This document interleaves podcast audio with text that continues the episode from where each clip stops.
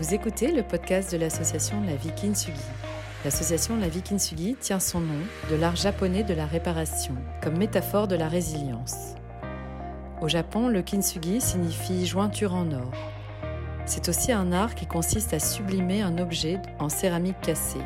Plutôt que jeter l'objet ou le réparer de façon invisible, les brèches sont agrandies et les pièces s'assembler au moyen d'une laque saupoudrée d'or. Les réparations ne sont pas cachées, mais mises en avant. On garde l'histoire passée de l'objet, on le rassemble, on le répare et on crée quelque chose de nouveau, de plus beau, de plus fort.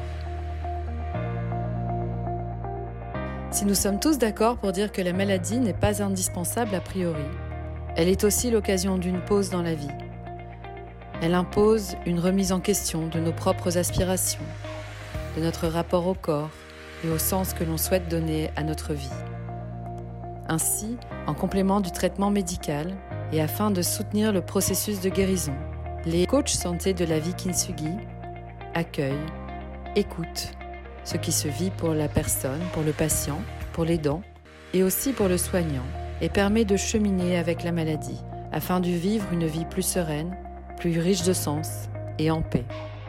Tout au long de cette année 2021, avec toute l'équipe, nous avons choisi de placer la relation humaine et le cancer au cœur de nos préoccupations.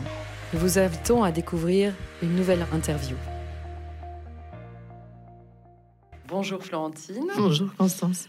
Euh, on est ici parce que pour l'association La Vie Kintsugi, donc dont je suis la fondatrice, on a décidé pour l'année 2021 de mettre à l'honneur la relation humaine et le cancer en voyageant à travers les huit piliers qu'on a identifiés, à savoir la tribu, la relation avec la médecine, l'alimentation, le sport, le sens de la maladie, euh, la relaxation, les, les, médecines complémentaires, on a décidé d'approfondir un peu chacun des piliers pour peut-être donner des clés euh, aux patients, aux aidants et aux soignants euh, de ce que les uns et les autres peuvent vivre et expérimenter dans l'écosystème du cancer et, et, particulièrement la relation humaine.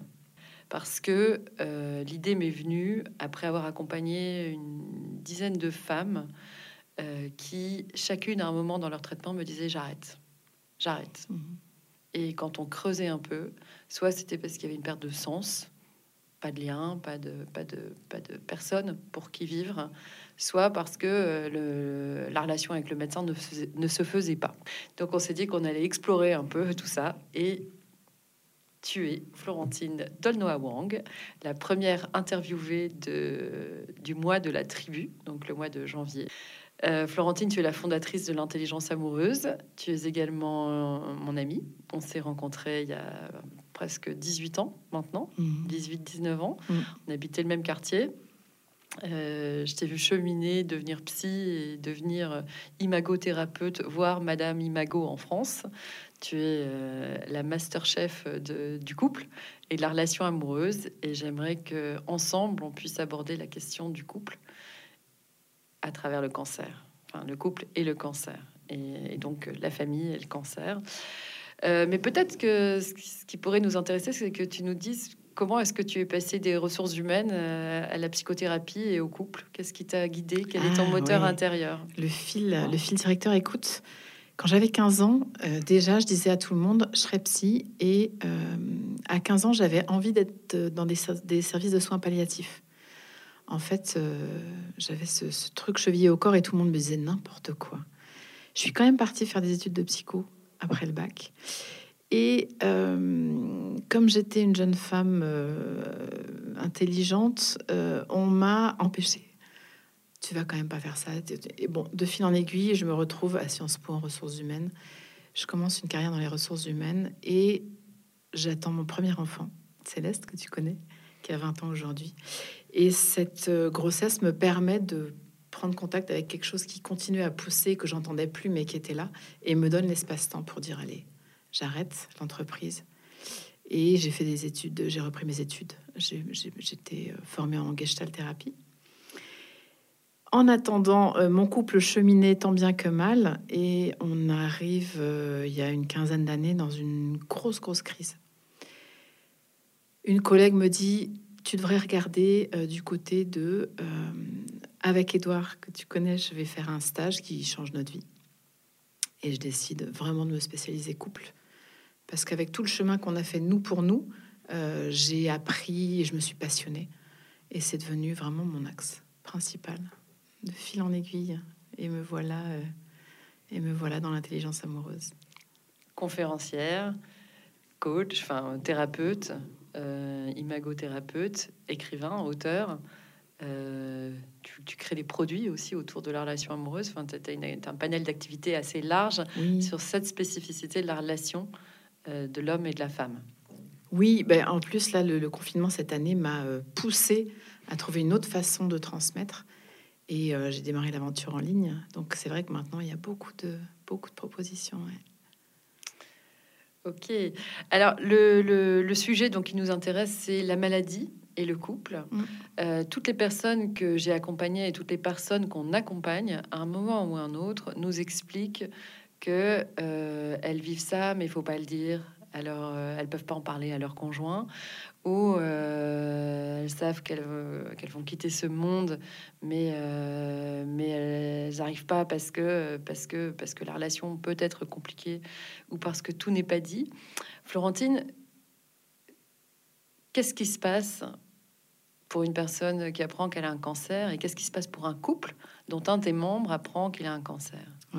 Ouais. ou apprend qu'un enfant a un cancer. apprend qu'un enfant a un le, cancer. Euh, le, fil conducteur, moi, ce qui m'a le plus touché dans les accompagnements autour de la, de la maladie comme ça, euh, pour le couple, c'est certains couples restent dans l'intimité.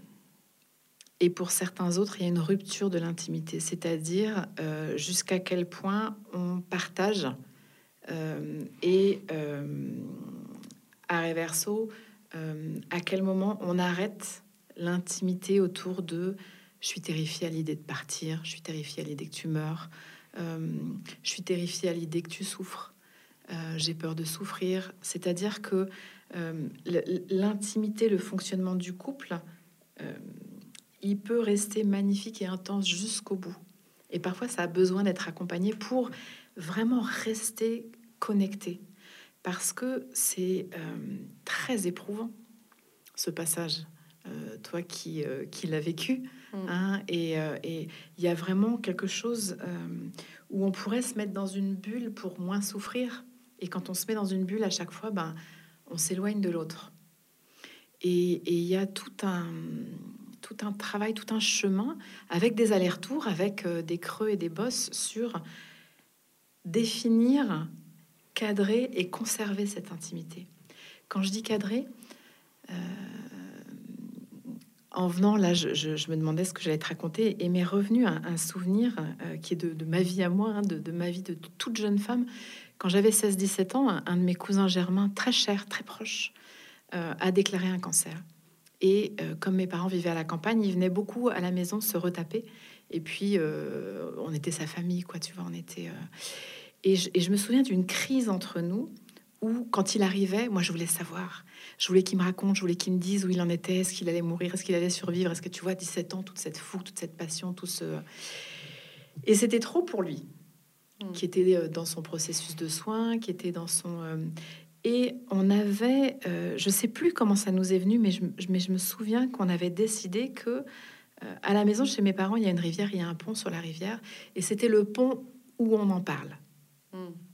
Et qu'on n'en parlait pas comme ça, à bâton rompu, on est en train de se faire des tartines ou quoi, et alors au fait, t'en es où? Parce que tu vois, ça faisait une, infraction psychique sur, sur son monde à lui. Celui qui est malade, il a aussi besoin parfois de se protéger et de, et de cadrer. Quand est-ce qu'on ouvre Quand est-ce qu'on n'ouvre pas euh, Alors nous, à 17 ans, tu vois, on avait trouvé cet espace-temps, c'était le pont où on va parler. Et quand lui ou moi en avait besoin, on disait, viens, on va sur le pont. Mm. Et on pouvait refuser l'invitation. Et c'est vachement précieux, même dans un couple, qui ait des moments, qui ait des rendez-vous. On en parle. Et puis, euh, le reste du temps, on vit. Hmm. C'est ce que tu dis, c'était pas mon couple, hein. c'était euh, c'était mon père qui était malade et ça, me rappelle vraiment, euh, ça me rappelle vraiment ce que je vivais avec lui. C'est-à-dire qu'à l'époque, mon père avait un cancer, il était malade à Lille, moi j'habitais hmm. Paris, je travaillais, je revenais le week-end, euh, quand je n'avais pas mes enfants. Et quand j'arrivais, j'étais dans mon énergie de bien vivante, il était dans son énergie de malade. Et en fait, quand on, je restais très longtemps avec lui, je pouvais rester 7-8 heures avec lui. Et en général, c'est au bout de 7-8 heures qu'on était au diapason l'un de l'autre et que, poum, on avait un éclair de, de, moments sacrés et, magnifiques ensemble. Mais il y avait, j'avais vraiment remarqué cette dissonance d'énergie.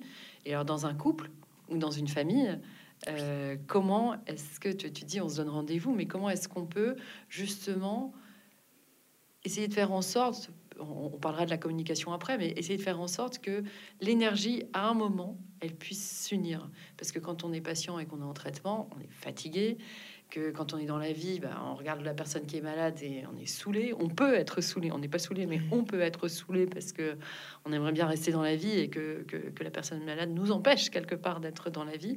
Et donc, comment est-ce qu'on peut trouver euh, des, moyens de se, justement de se mettre au diapason l'un de l'autre? J'aimerais tellement qu'il y ait une recette magique. En fait, c'est ce qui me vient, c'est euh, c'est l'accordage et c'est questionner sans arrêt, euh, attendre et, et euh, et, sortir tous ses sens pour sentir. Et ce sera jamais deux fois pareil. Euh, il y aura des moments où la connexion, elle va se faire comme ça. Il y aura des moments où il faudra 7 ou 8 heures, comme ce que tu racontes avec ton père, selon le, niveau d'énergie, selon le, euh, l'émotion qui est traversée aussi, parce que le cancer, ça fait arriver beaucoup de colère, ça fait arriver beaucoup de peur, ça fait arriver, il y a des moments aussi de grande joie. Et puis, quand on est euh, en train euh, de mourir, quand c'est euh, parfois des, dernières phases comme ça, il y a quelque chose d'extrêmement pur et intense mm. qui, peut se, qui peut se passer. Mm. et dans mes accompagnements, c'était... c'est magique ces moments-là. Et c'est magique de préparer le terrain pour que ça puisse arriver. Et ça peut arriver si et seulement si il y a personne qui décide de se protéger de ses émotions. Alors justement, on est câblé euh, dans notre civilisation occidentale à se protéger de ses émotions et à protéger l'autre avant soi-même. Et typiquement, euh, dans le cadre des enfants, et ça je l'ai vécu lorsque mon fils était malade et, euh, et, je l'entends tous les jours dans les accompagnements, c'est je vais pas bien, mais je vais moins bien, moins mal que celui qui m'aide ou que celui qui, qui, est autour de moi. Et, à, contrario, quand on est aidant, euh, on va pas tout dire parce qu'on a peur de rajouter à la souffrance de l'autre. Euh, moi, j'ai souvenir d'un jeune euh, que j'avais interviewé pour, pour l'assaut qui m'avait dit il faut que je m'en sorte tout seul, je peux pas rajouter du stress à ma mère.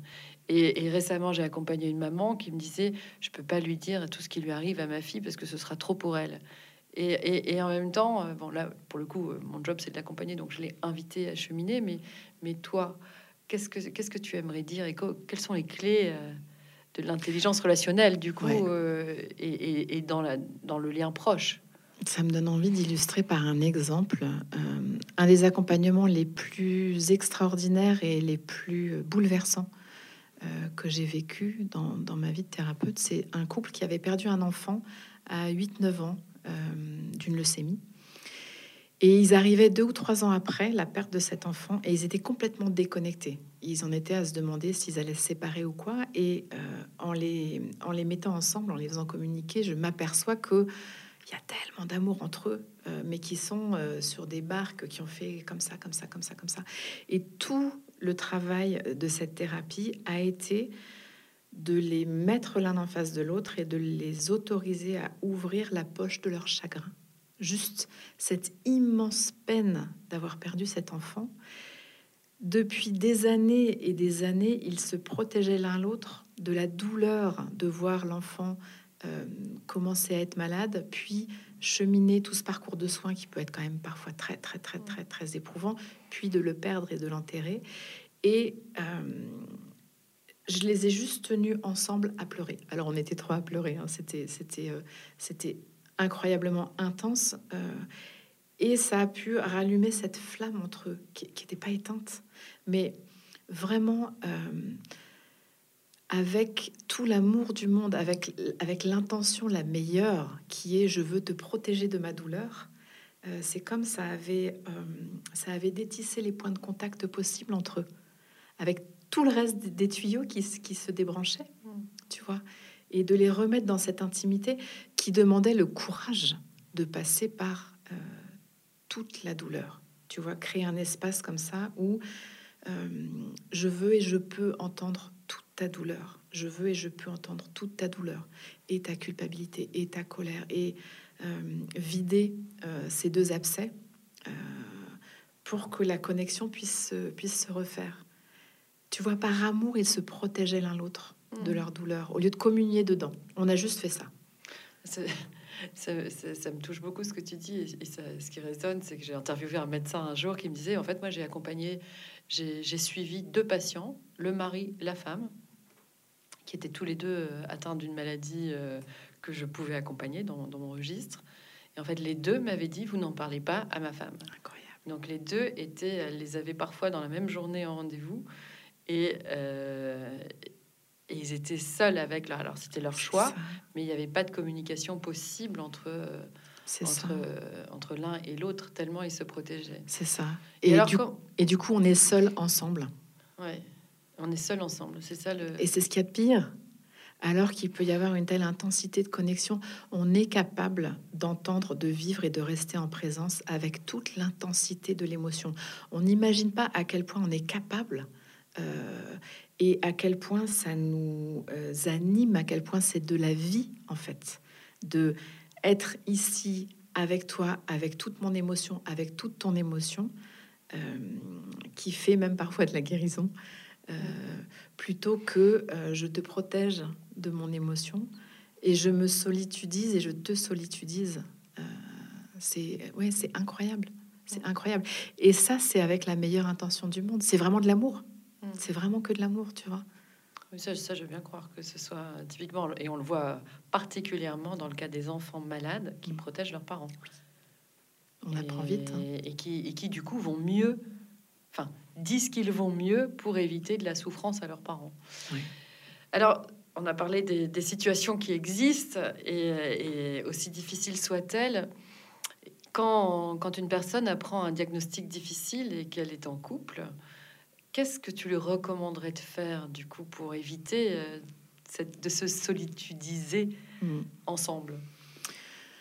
Moi, je leur recommanderais de, euh, de, dessiner le chemin qu'ils ont envie de prendre, euh, c'est-à-dire de borner, de d'apprendre à partager sur leurs émotions. Et comment on fait quand on n'a jamais fait de partager sur ses émotions? Comment on fait quand on n'a jamais fait? On apprend, on lit, euh, on demande de l'aide. La Vikinsugi. La évidemment, évidemment. Mm. Mais euh, ce, genre de nouveau métier, ce que tu inventes là, c'est extraordinaire. C'est extraordinaire. Le monde en a besoin. C'est juste, c'est juste incroyable que ça n'ait pas existé plus tôt. Mm. Euh, et je pense que peut-être avant, il y avait un, côté plus, plus naturel. Enfin bon, je, ne vais pas rentrer là-dedans, mais il y avait une, autre, une autre façon d'être en relation. Ah, moi, j'aime souvent dire que la Vikinsugi, c'est un peu euh, la partie euh, environnementale et culturelle du médecin de famille d'il y a 100 ans. C'est-à-dire que le médecin famille connaissait les secrets, connaissait euh, les traumatismes de la région, de la ville, de la psychogénéalogie de, de, la personne, et que du coup, elle avait une mmh. connaissance holistique de la personne et pas que de la maladie médecin de famille, le prêtre, la communauté. Exactement. Euh, tu vois, il y avait tout un, microcosme. En fait, aujourd'hui, on est beaucoup plus éparpillé. exactement. Et euh, alors, du coup, euh, on apprend à partager ses émotions. On construit un chemin de, ensemble. On se dit, voilà, on est ensemble dans cette galère, on va y aller, c'est ça? Oui, et puis en, essayant de, jalonner, qu'est-ce qui va être juste, euh, à quel moment, en sachant que ça va évoluer. Mais par exemple, tu vois, quand je te parlais du pont de On en parle, euh, que ce soit pas open bar. Tu vois, je, rentre et j'ai envie euh, de parler avec toi de ton cancer et de ton machin. Je te demande est-ce que c'est un bon moment pour toi? Et si tu me dis non, c'est ok. Je vais pas euh, faire la tête ou dire ouais mais tu te rends compte machin. C'est ok. Alors quel va être un bon moment? C'est-à-dire que on, se donne des rendez-vous. On se donne des rendez-vous. Hmm. On se donne des rendez-vous et euh, c'est pas open bar, mais quand on ouvre, on ouvre grand, avec toute la possibilité. avec la possibilité de pleurer ensemble, avec la possibilité de, de crier ensemble, avec la vivre, traverser, euh, euh, se laisser traverser ensemble. Et quand on est aidant, justement, alors j'entends bien que le chemin peut se faire à l'inverse. Euh, moi, j'ai coutume de dire que l'aidant doit prendre soin de lui avant de prendre soin de sa personne malade. Comment est-ce qu'on peut l'aider à porter peut-être le couple plus que... Euh, Repose-moi ta question, je la comprends pas. Comment est-ce qu'on peut aider l'aidant et quelles quelle clés on pourrait donner à l'aidant euh, pour euh, soutenir l'espace justement du couple et pour soutenir la relation de couple L'aidant en tant que tiers bah, L'aidant non. Ou en tant que le conjoint qui n'est pas malade Le conjoint. Le, conjoint ou l'enfant ou euh, Ou le parent. L'aidant, évidemment, il faut qu'il continue à s'occuper de lui. Évidemment. Euh, quelle que soit l'issue, en fait, euh, de la maladie. Parce que l'aidant, soit il accompagne à travers tout le parcours de soins jusqu'à la rémission, soit il accompagne à travers tout le parcours de soins jusqu'à, jusqu'au décès. Mm. Et prendre soin de lui pour pouvoir prendre soin de l'autre. Même s'il y a beaucoup de culpabilité, euh, avis à tous ceux qui ont des gens malades autour d'eux, aidez les aidants. Hmm. Aidez les aidants, euh, soutenez les aidants, euh, demandez-leur comment ils vont, eux aussi. Ne n'appelez pas que pour prendre des nouvelles du malade, parce que parfois l'aidant il disparaît et, et, ça se voit après dans le couple cette, cette douleur de n'être plus que l'aidant. Hmm.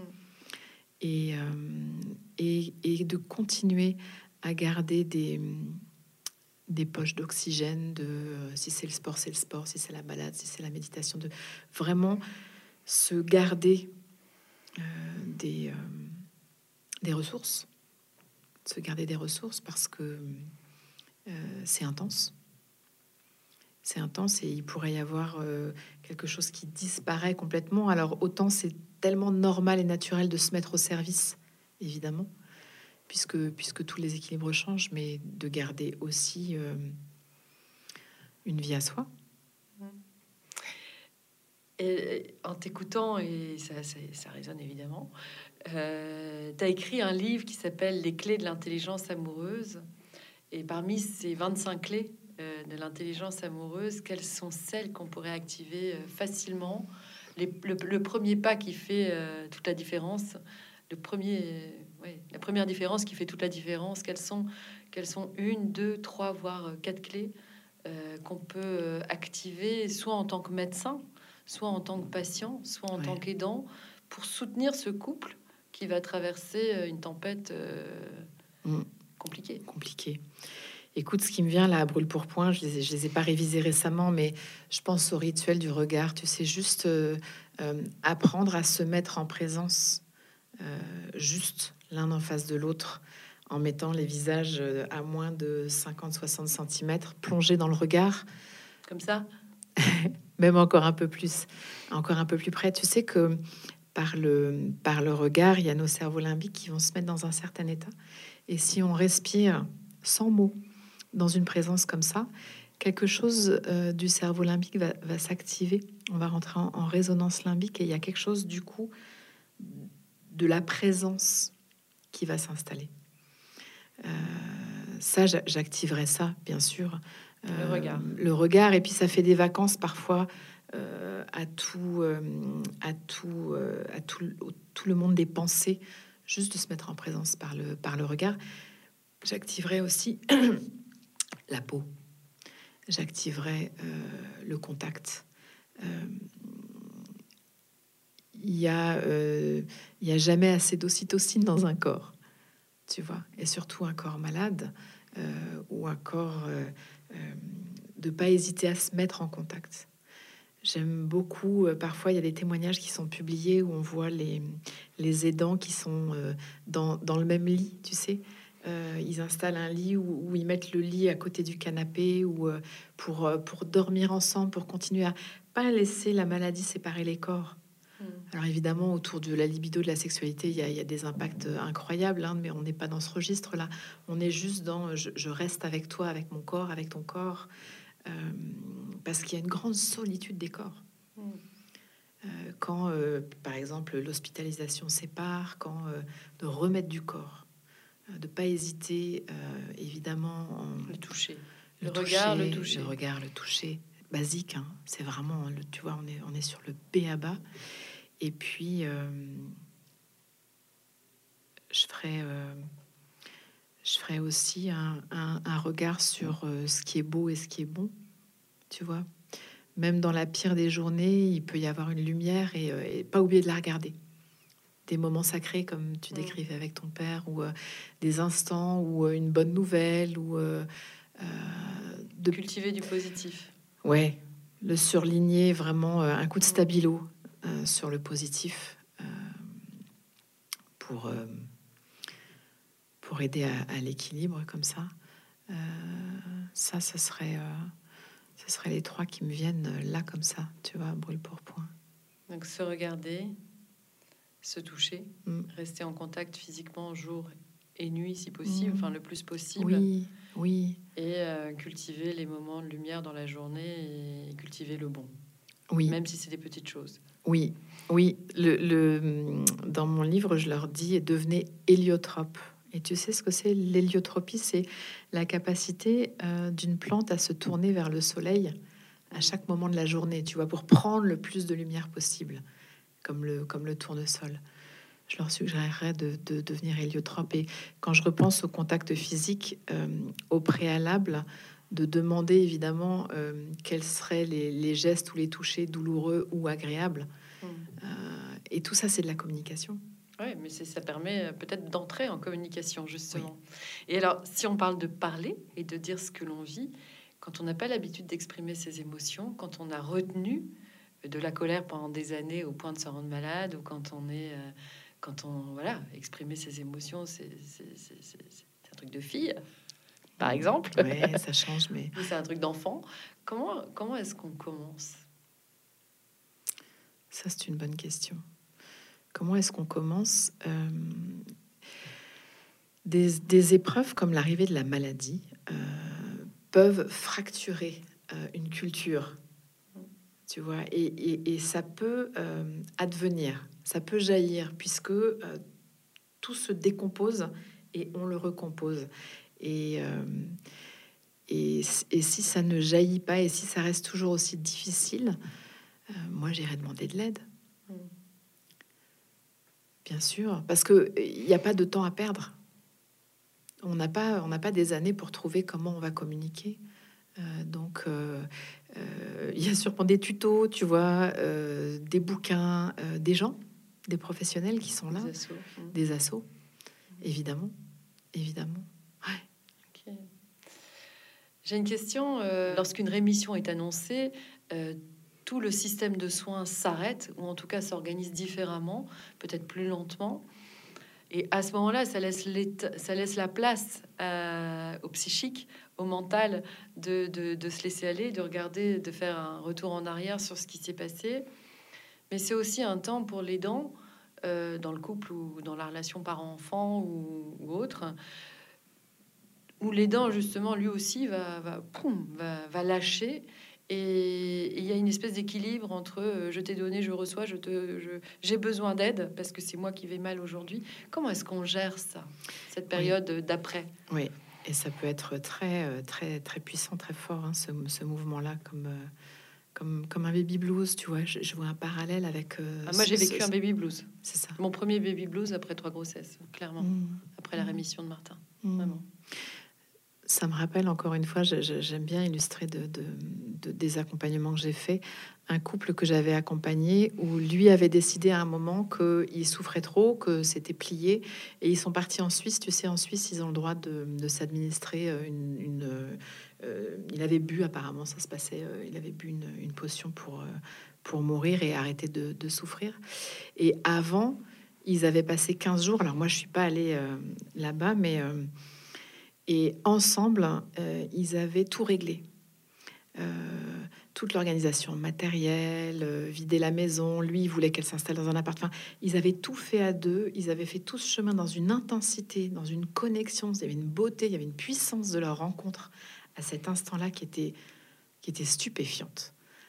moi qui étais aux premières loges comme ça, je me disais, mais incroyable. Un courage, une, une conscience, un niveau de conscience.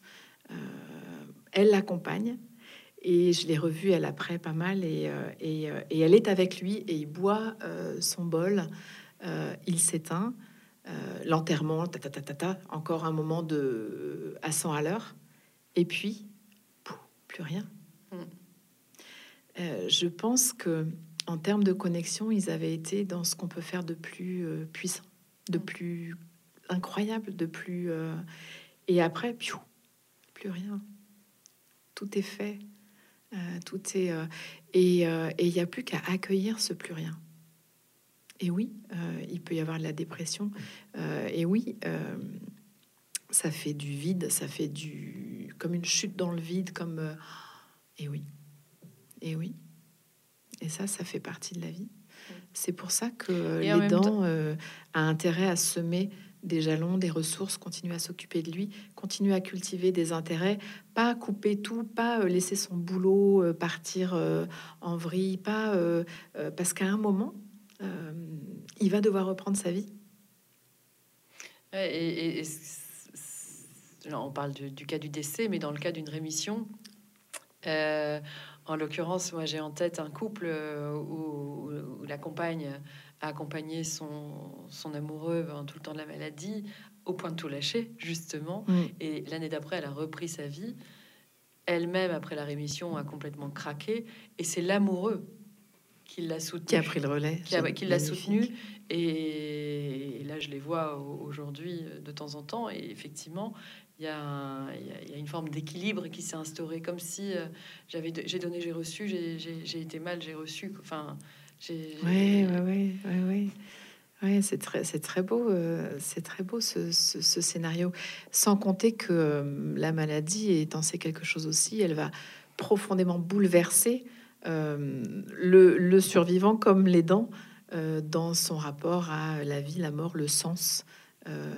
Qu'est-ce que je fais de ma vie? Est-ce que je continue dans ce boulot? Est-ce que très souvent ça, ça, ça, fait des transformations incroyables, comme, comme le burn-out d'ailleurs. Tu vois, ça va, ah bah, comme tous les chocs de vie, euh, comme tous les chocs de vie. Mm. Et, euh, et ça peut être magnifique. Euh, quand les gens embrassent cette proposition de la vie, quelle que soit l'issue, en fait, en fait, ce serait ça l'invitation, le, ce serait embrasser. Fuyez pas ni vos émotions, ni la douleur, ni la colère, ni le rester ensemble avec.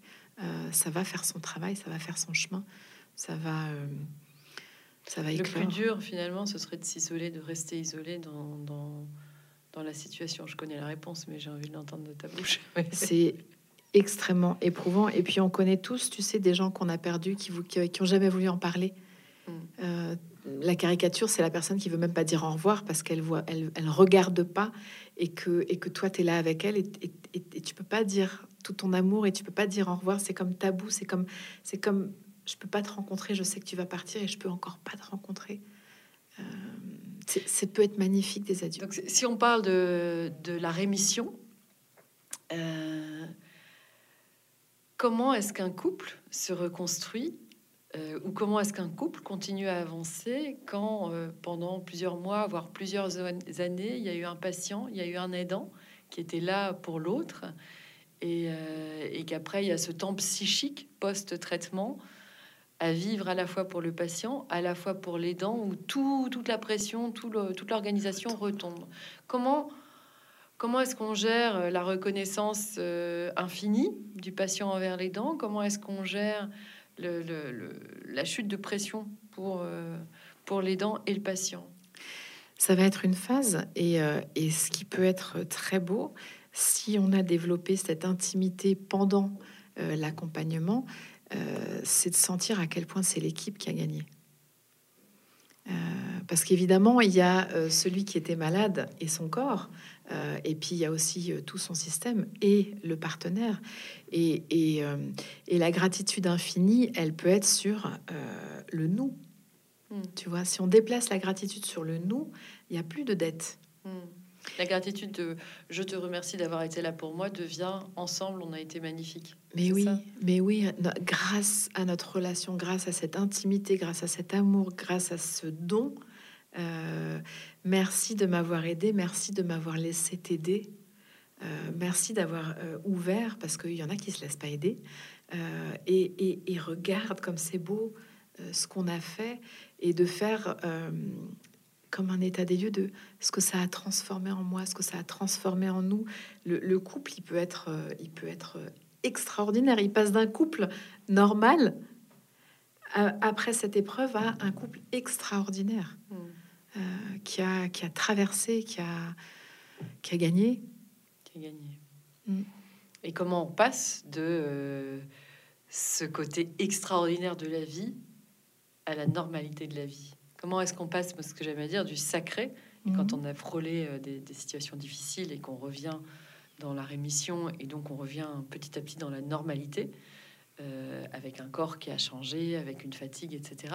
Comment est-ce que on peut jalonner cet espace du couple euh, à nouveau vers une vie normale? Bah Là encore, j'ai envie de te dire, il n'y a plus qu'à accueillir toutes ces différentes phases, tous ces différents états. Euh, parfois c'est waouh, parfois c'est au fond du trou, parfois c'est flat, et euh, parfois c'est fatigué. Euh, et, et, avoir le droit de rester ensemble dans ce tiens, on est fatigué, tiens, c'est flat, tiens, la période extraordinaire est terminée, tiens. Je crois que le secret, c'est d'être d'accord, d'être là où on est quand on y est ensemble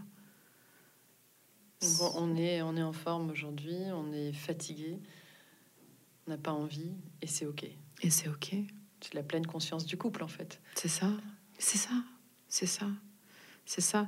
Et la pleine conscience du couple, la, seule, euh, la seule, euh, le seul point euh, important, c'est de communiquer, puisque chacun n'est pas dans la même pleine conscience par définition. Donc, tisser un pont entre ces deux pleines consciences pour euh, juste prendre des nouvelles de tu es où toi dans ta pleine conscience? Hmm. Ok. Alors si on voulait conclure, et on s'adresse à des personnes qui sont aidantes, qui sont soignantes ou qui sont euh, patientes, euh, qu'est-ce que tu voudrais leur dire? Je voudrais leur dire de pas en rater une miette, que évidemment, euh, il y a plein d'aspects où ça fait putain de mal. Euh, et aussi, c'est des concentrés d'huile essentielle de vie, euh, de moments extraordinaires, d'intensité, d'amour. souvent, c'est l'occasion aussi de sentir l'amour de l'entourage. Il, y a, il y a beaucoup de cadeaux dans ces, dans ces parcours-là. Il y a beaucoup de cadeaux. Ce serait ça que j'ai envie de dire sans, euh, sans mettre le mouchoir sur euh, toute la douleur, évidemment, parce qu'elle elle est là. Mais euh, mais il n'y a pas que de la douleur, vraiment pas. c'est comme ça que Martin disait, alors qu'il était en traitement, je crois que j'ai vécu les pires et les meilleurs moments de ma vie. Grâce à vous, en parlant à toutes les personnes qui étaient autour de lui et autour de nous. Mm. Mm. Je crois que ce sera le mot de la fin. Allez. Que tu en penses Mais ouais, c'est magnifique. Ouais. Eh bien, merci beaucoup, Florentine, d'être venue ici, d'ouvrir cette année 2021 sur la relation humaine et le cancer. Et c'est là que je vais faire la pub, comme Annie Pujol dans les années 80. si vous voulez en savoir plus sur le couple et, ou comment euh, gérer la relation de couple euh, dans la maladie ou pas que dans la maladie ou dans la vie. Euh, le livre Les clés de l'intelligence amoureuse, écrit par Florentine il y a plusieurs années, ou regardez le TEDx, TEDx. Oui. Euh, qui a plus de 270 000 vues, je crois que 270 000 vues, donc euh, vous l'aurez compris, on est en face d'une star. à bientôt. À bientôt.